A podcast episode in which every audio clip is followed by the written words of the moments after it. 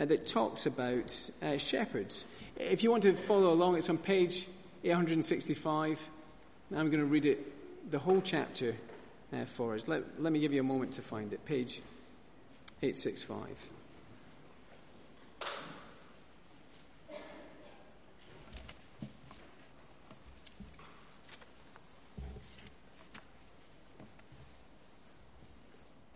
Ezekiel chapter 34. The word of the Lord came to me Son of man, prophesy against the shepherds of Israel. Prophesy and say to them, This is what the sovereign Lord says Woe to you, shepherds of Israel, who only take care of yourselves. Should not shepherds take care of the flock? You eat the curds, clothe yourselves with the wool, and slaughter the choice animals, but you do not take care of the flock. You have not strengthened the weak, or healed the sick, or bound up the injured. You have not brought back the strays, or searched for the lost. You have ruled them harshly and brutally. So they were scattered because there was no shepherd, and when they were scattered, they became food for all the wild animals. My sheep wandered over all the mountains and on every high hill. They were scattered over the whole earth and no one searched or looked for them. Therefore, you shepherds, hear the word of the Lord. As surely as I live, declares the sovereign Lord, because my flock lacks a shepherd and so has been plundered and has become food for all the wild animals, and because my shepherds did not search for my flock, but cared for themselves rather than for my flock, therefore, you shepherds, hear the word of the Lord. This is what the sovereign Lord says I am against the shepherds and will hold them accountable for my flock. I will remove them from tending the flock so that the shepherds can no longer feed themselves. I will rescue my flock from their mouths, and it will no longer be food for them.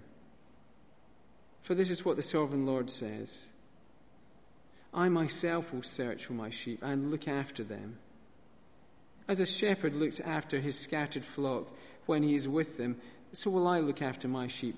I will rescue them from all the places where they were scattered on a day of clouds and darkness. I will bring them out from the nations and gather them from the countries, and I will bring them into their own land. I will pasture them on the mountains of Israel, in the ravines, and in all the settlements in the land. I will tend them in a good pasture, and the mountain heights of Israel will be their grazing land. There they will lie down in good grazing land, and there they will feed in a rich pasture on the mountains of Israel. I myself will tend my sheep and have them lie down, declares the sovereign Lord. I will search for the lost and bring back the strays. I will bind up the injured and strengthen the weak but the sleek and the strong I will destroy. I will shepherd the flock with justice. As for you, my flock, this is what the sovereign Lord says I will judge between one sheep and another, and between rams and goats. Is it not enough for you to feed on the good pasture? Must you also trample the rest of your pasture with your feet? Is it not enough for you to drink clear water? Must you also muddy the rest with your feet? Must my flock feed on what you have trampled and drink what you have muddied with your feet? Therefore, this is what the sovereign Lord says to them See, I myself will judge between the fat sheep and the lean sheep. Because you shove with flank and shoulder, butting all the weak sheep with your horns until you have driven them away. I will save my flock, and they will no longer be plundered. I will judge between one sheep and another. I will place over them one shepherd, my servant David, and he will tend them. He will tend them and be their shepherd. I, the Lord, will be their God, and my servant David will be prince among them. I, the Lord, have spoken. I will make a covenant of peace with them and rid the land of savage beasts so that they may live in the wilderness and sleep in the forests in safety. I will make them and the places surrounding my hill a blessing. I will send down showers in season. There will be showers of blessing. The trees will yield their fruit, and the ground will yield its crops. The people will be secure in their land. They will know that I am the Lord when I break the bars of their yoke and rescue them from the hands of those who enslaved them. They will no longer be plundered by the nations, nor will wild animals devour them. They will live in safety, and no one will make them afraid. I will provide for them a land renowned for its crops, and they will no longer be victims of famine in the land or bear the scorn of the nations. Then they will know that I, the Lord their God, am with them, and that they, the Israelites, are my people, declares the sovereign Lord. You are my sheep, the sheep of my pasture, and I am your God, declares the sovereign Lord. Amen. The reading this evening is from the book of John, chapter 10,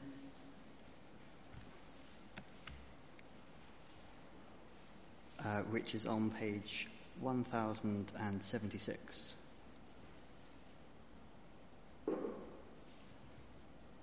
Um, but uh, we're going to start the reading at chapter 9, verse 24, and go through to uh, chapter 10, verse 10.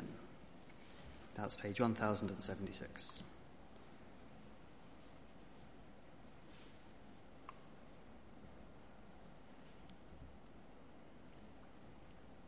A second time they summoned the man who had been blind.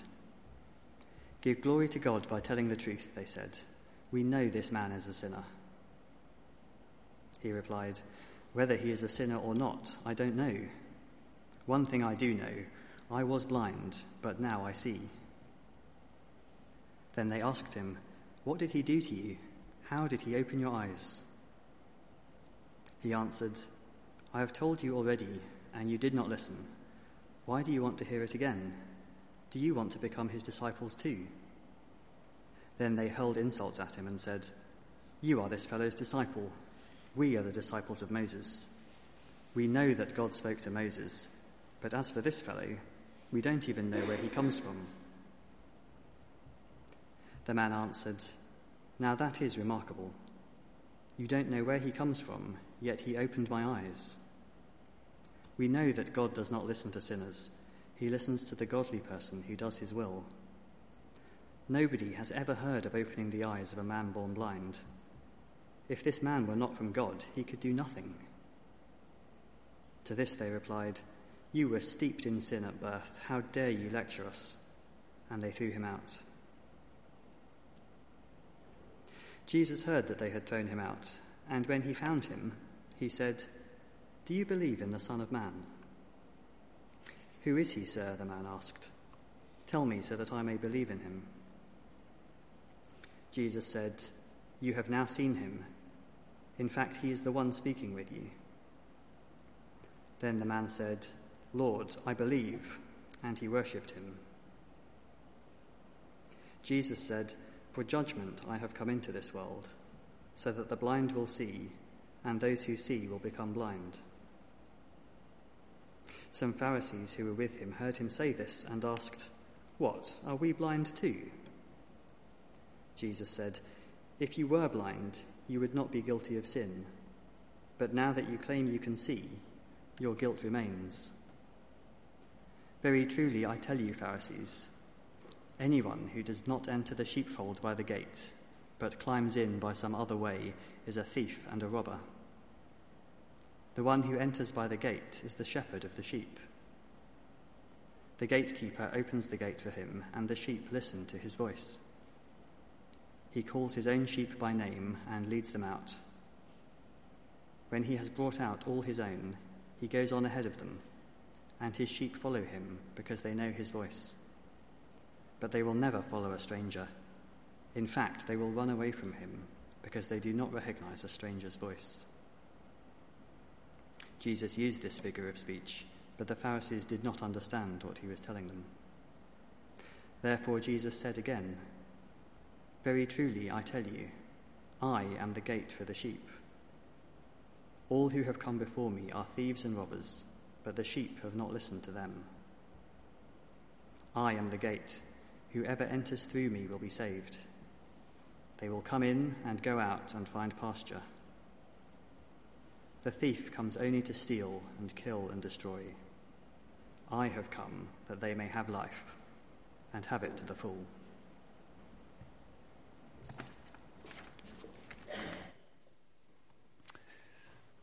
Thank you very much, Matthew, for reading for us. Um, does it puzzle you sometimes how there can be such a distinction, such a, such a difference in the way that people respond uh, to the Christian faith? Uh, some people sort of gallop in uh, with understanding and, and, grasp hold of Christianity, and other people uh, just want nothing to do with it. Uh, I guess you, you, know you may be a Christian, you may not be a Christian, and that can still puzzle you, can't it? Um, how some people seem to, to take hold uh, of faith, um, and others fail to. We heard a bit about that last night. Uh, Graham Daniels describing how, as a, a young professional footballer, um, he began to, to, to, come to an understanding uh, of Jesus. Uh, but then teammates around him who just thought he had gone completely barking. Uh, that contrast, the way that people react.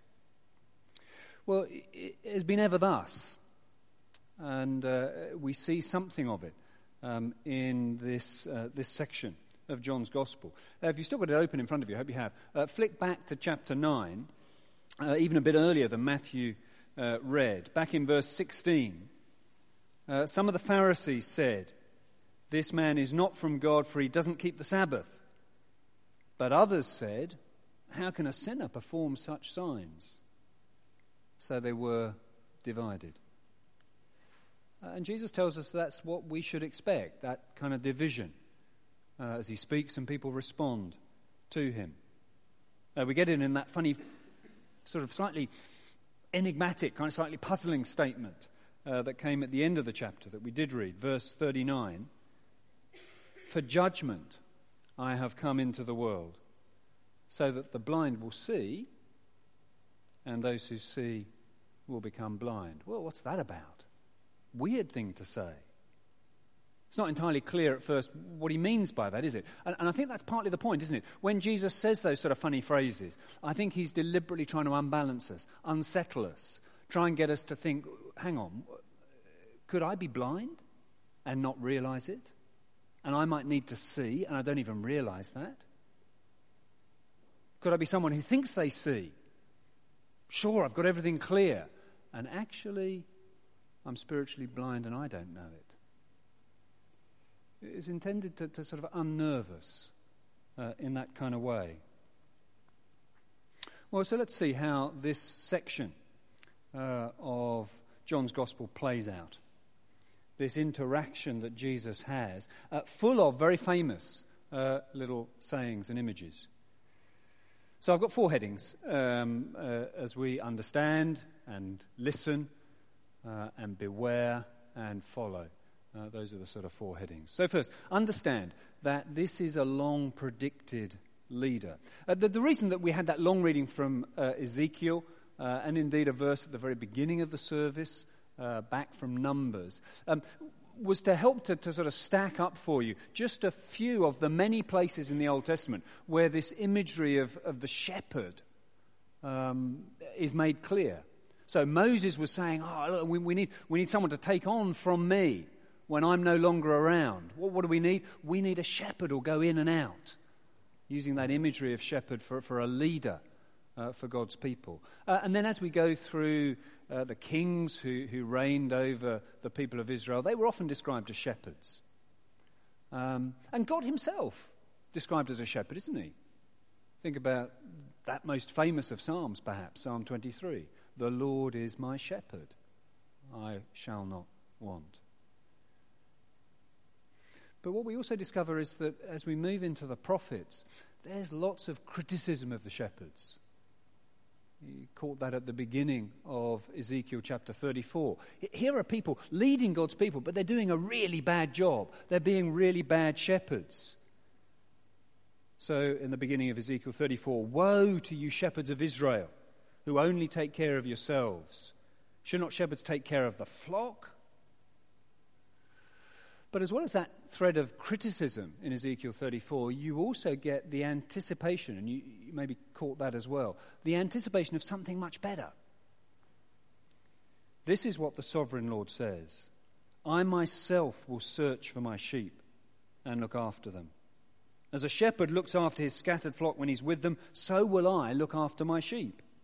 I will rescue them from all the places where they were scattered on a day of clouds and darkness.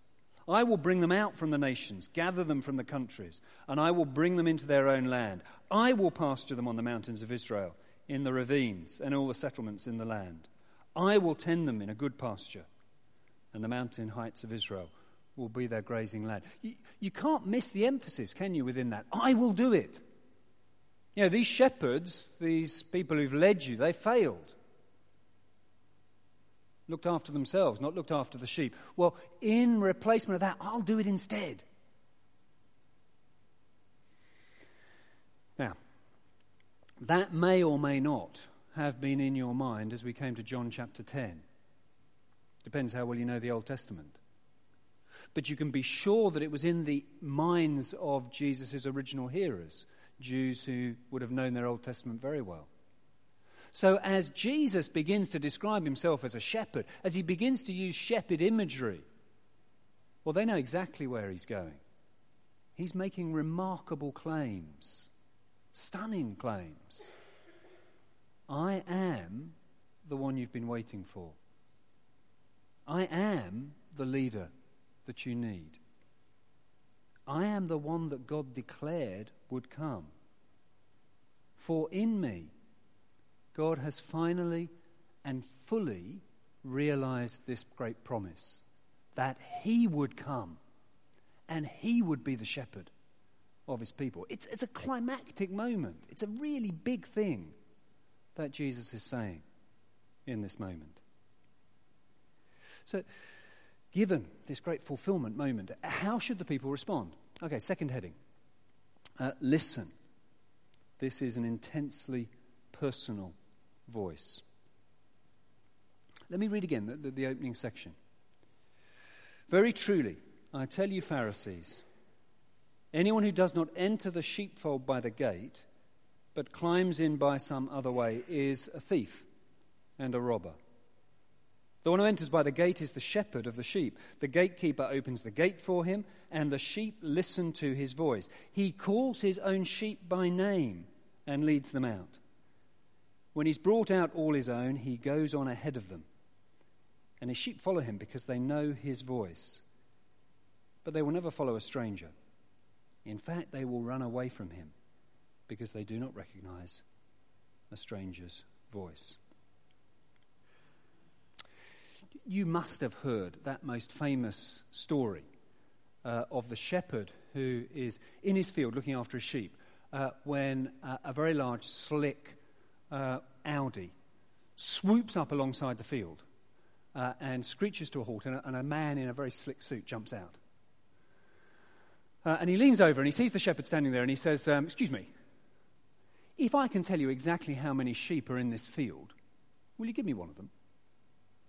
And the shepherd leaves on his staff and he says, Well, all right. And with that, the man whips out his iPad uh, and he starts tapping away. Uh, and uh, he swoops into some sort of satellite system. And before long, he's, he's taken an image of the field and then he's uploaded it uh, to some complicated Excel spreadsheet. Uh, which uh, he's populated with very complex formulas, and there's a bit more tapping, and a bit more. And then he turns to the shepherd and he says, In this field, there are precisely 1,597 sheep. And the shepherd, well, the shepherd says, that's, that's correct.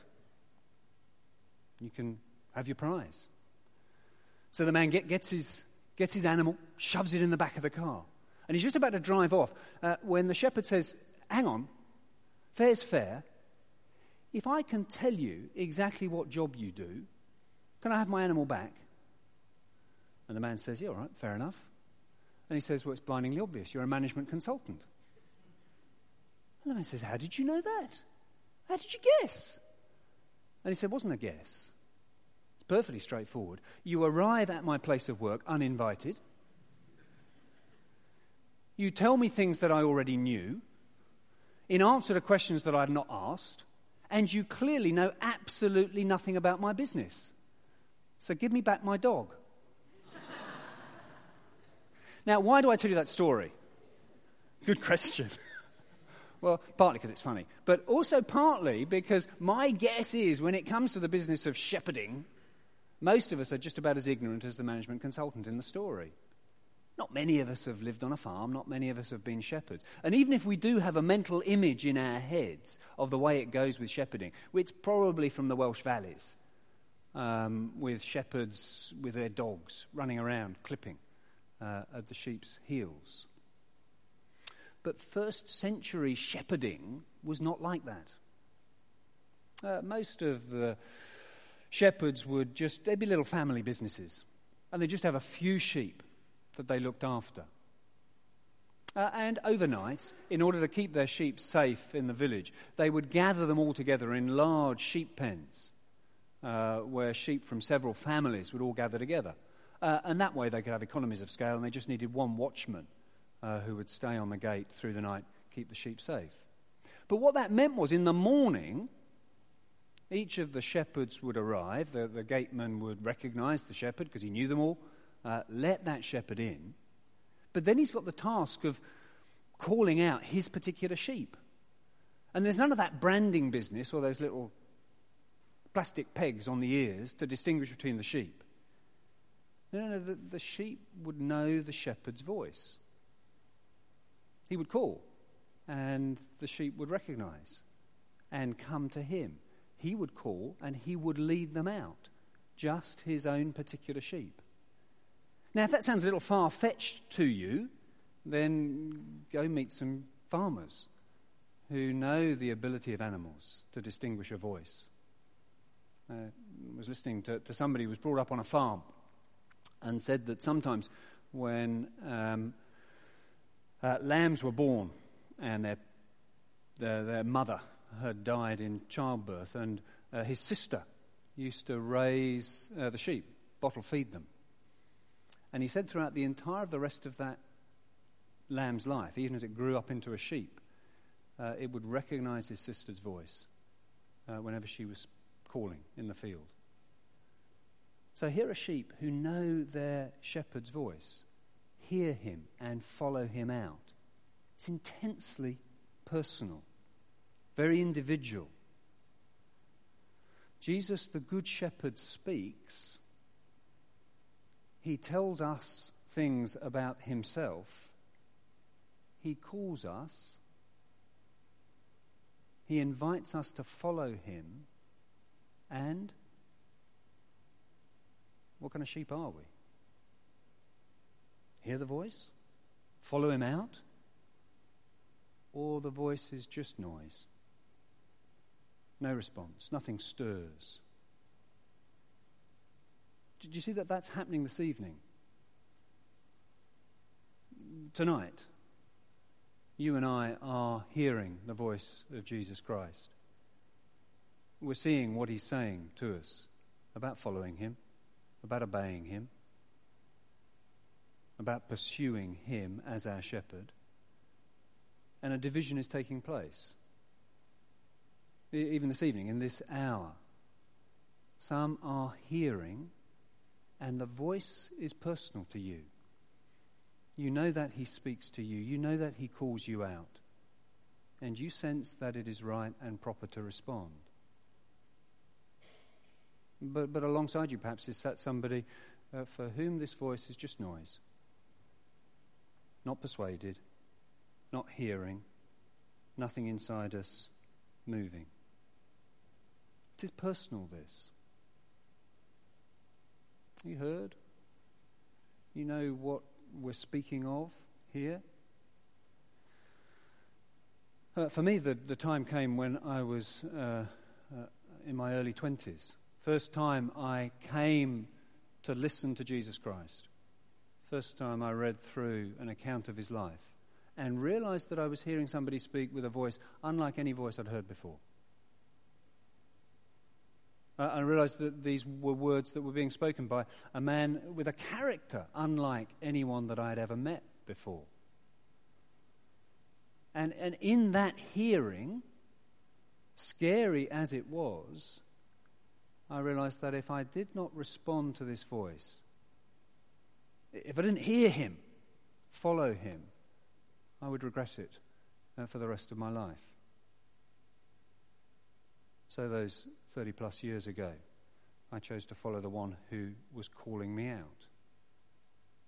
There is something very basic about this, isn't there? I mean, do you see that? I mean, Jesus speaks, his word is heard, and you and I follow, or we don't.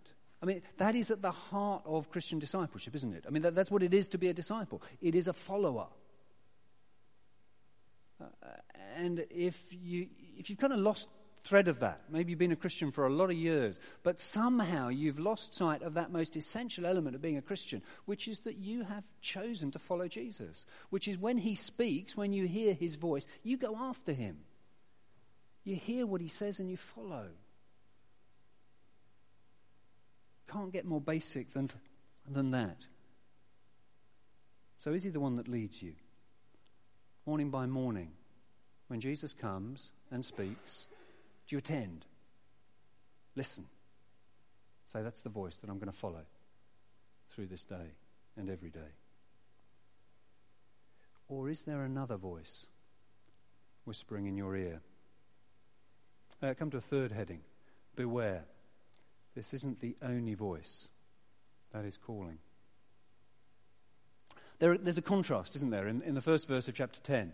Uh, probably you caught it. Very truly, I tell you, Pharisees, Anyone who does not enter the sheepfold by the gate, but climbs in by some other way, is a thief and a robber.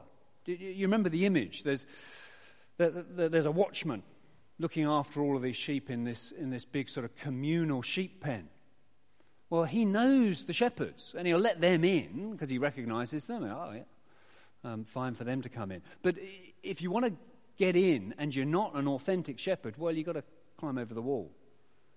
You've got to sneak over in the dark and you hope that he doesn't spot you as you try and pinch some sheep uh, or get up to whatever mischief.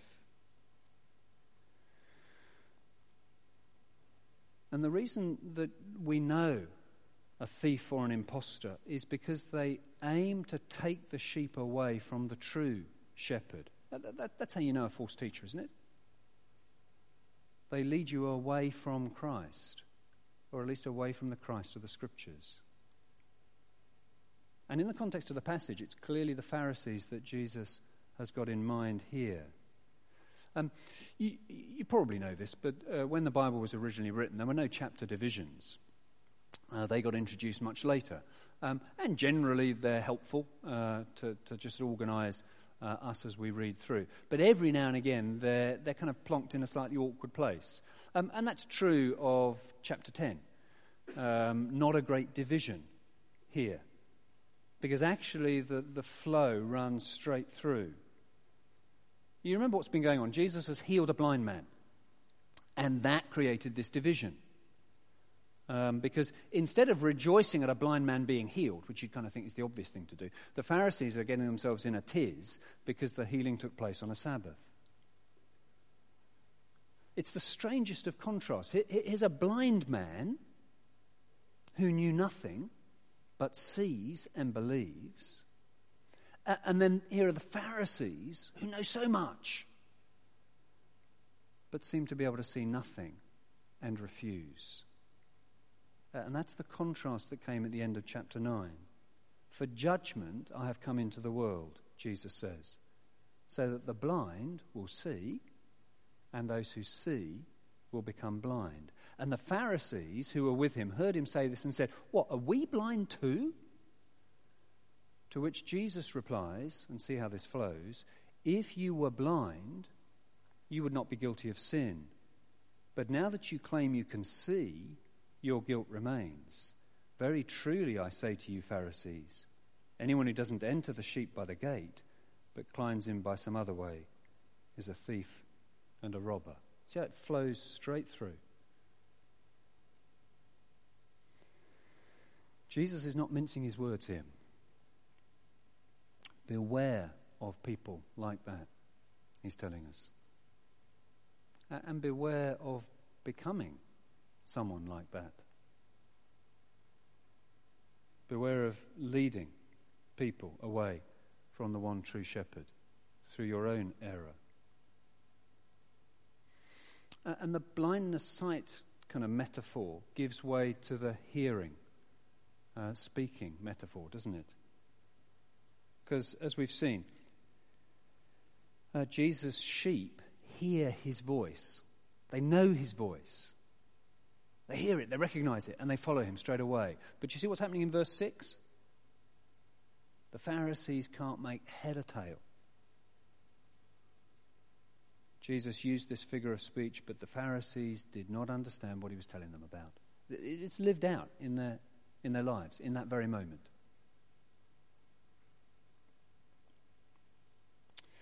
It's a tragedy on lots of levels, um, not least because of the final heading that I have. Follow. This is an abundantly full life. I need to take you back into the shepherd business again um, because now we've got a different bit of sheep business going on. Okay, now we're not in the village picking up the sheep in the morning. Um, now we're out in the business of the day. All right, we're up in the hills, uh, sorting out all that pasture business. I'm talking like I know stuff about this. You know I don't. You know I've read it in a book. Um, I've never been a shepherd. You know that. But anyway, um, they're good books. Um, so they're up in the hills now, okay? Um, and you've got to look after the sheep during the day. Um, but you stay out there overnight sometimes. And so what you do is, is you form a little enclosure, uh, maybe of thorns, um, so that you keep your sheep all in one place. But it's not, it's not sort of like the Lake District. It's not sort of dry stone walls with nice sort of hinged gates and all that sort of business. It's just a rough enclosure made up of thorns, and it's got a gap uh, so that the sheep can get in and out. Um, but what does the shepherd do at night? Well, he lies down and sleeps in the gap. Because that's what he needs to do. That way, he's in the doorway, the gate, to this little thorn enclosure, which means that wolves can't come in, but nor can silly sheep wander out. He is the gate. Now, with that image in mind, listen to uh, the, the, next section uh, from verse 7. Um, Very truly, I tell you, I am the gate for the sheep. All who've come before me are thieves and robbers, but the sheep have not listened to them. I am the gate. Whoever enters through me will be saved. They will come in and go out and find pasture. You, you catch the image? He's looking after us through the day, and He looks after us through the night. When it's time to go find pasture, He leads, we follow, takes us to good places to eat. When, when it's time when we need safety, He takes us back in, puts us in the enclosure, keeps us safe. He does everything we need, takes us in, takes us out, looks after us. Spiritual security and spiritual nourishment. It's the full life, it's everything you need spiritually. When he says that they might have life and have it to the full, he means spiritually full. It's not the guarantee here that, uh, that if you become a Christian, uh, you're guaranteed to be healthy um, and die in your sleep at the age of, uh, uh of 84 uh, and be wealthy all your life. Uh, it's no promise of material well being, it's promise of spiritual well being. He'll make sure that you're fed spiritually, He'll make sure that you're safe spiritually. He will make sure that you have eternal life with Him. Uh, that's His promise uh, of abundant life. We get preoccupied, don't we, with so many things. So many things that we think represent the abundant life, the full life. Uh, whether it is wealth, or being popular or succeeding academically or in a career or having the right sort of relationship. We get preoccupied with comfort, with feeling significant, uh, with our educational progress. When all the time our true need is to be spiritually secure and to have somebody who will lead us as a shepherd. Tell us where we should go. Tell us how we should live. As we finish, can I just say there, there are so many voices competing for your attention this week. There'll be lots of voices, won't there, speaking to all of us over these coming seven days. Uh, and perhaps the voice that will speak most will be your own voice. We chat to ourselves quite a lot, don't we? Not out loud, but in our heads, telling ourselves all sorts of things. what voice will you hear most clearly this week? What voice will you determine to follow this week? I want to speak to two groups of people uh, as we finish. Um, to those of you who have been Christians for a long time, can I ask, have you forgotten the essential simplicity of what it is you decided when you committed yourself to follow Christ? You became a disciple, you became a follower. You committed yourself to hear his voice, you followed him out. Will you continue to hear him? To go where he directs, to do what he commands. Is that clear for you? It's not complicated to be a Christian. Doesn't mean it's easy, but it's not complicated. But I also want to speak to those uh, who may not yet uh, be calling themselves followers of Christ, may not yet have determined to be disciples. Because this would be a great moment to do that, wouldn't it? Intensely personal, this voice from Jesus. Uh, and maybe it could be just one person here this evening uh, for whom you know that there has been a profound spiritual blindness. But bit by bit, that blindness has passed. And you do see, and you can hear, and you sense that Jesus' voice is calling you to come out, to follow him from now on. Well, tonight would be a great night to land that. Let me suggest that uh, we'll be quiet for a moment, uh, wherever we are, as we come uh, to things this evening. Um, there'll be things for us to think about as we attend to this voice that is speaking. It divides us. So let me give you a moment of quiet, and then I'm going to lead us uh, in a prayer. In a prayer, uh, it is a prayer that if you wanted to echo it in your heart, uh, you could use uh, this prayer to take that decision to attend to the voice of Jesus and follow him for the very first time. Lord God, like a wandering sheep, I recognize that I have not listened or followed your voice.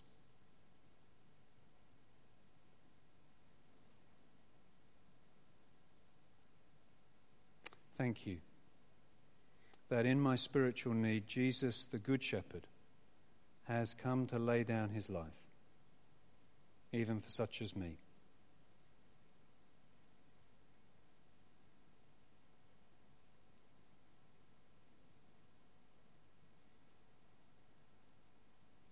And tonight, as I hear his voice calling me, I determine to listen and follow.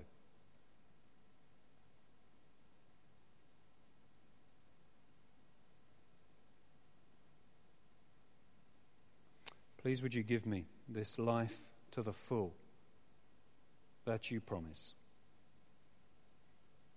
that I might live to your praise and glory.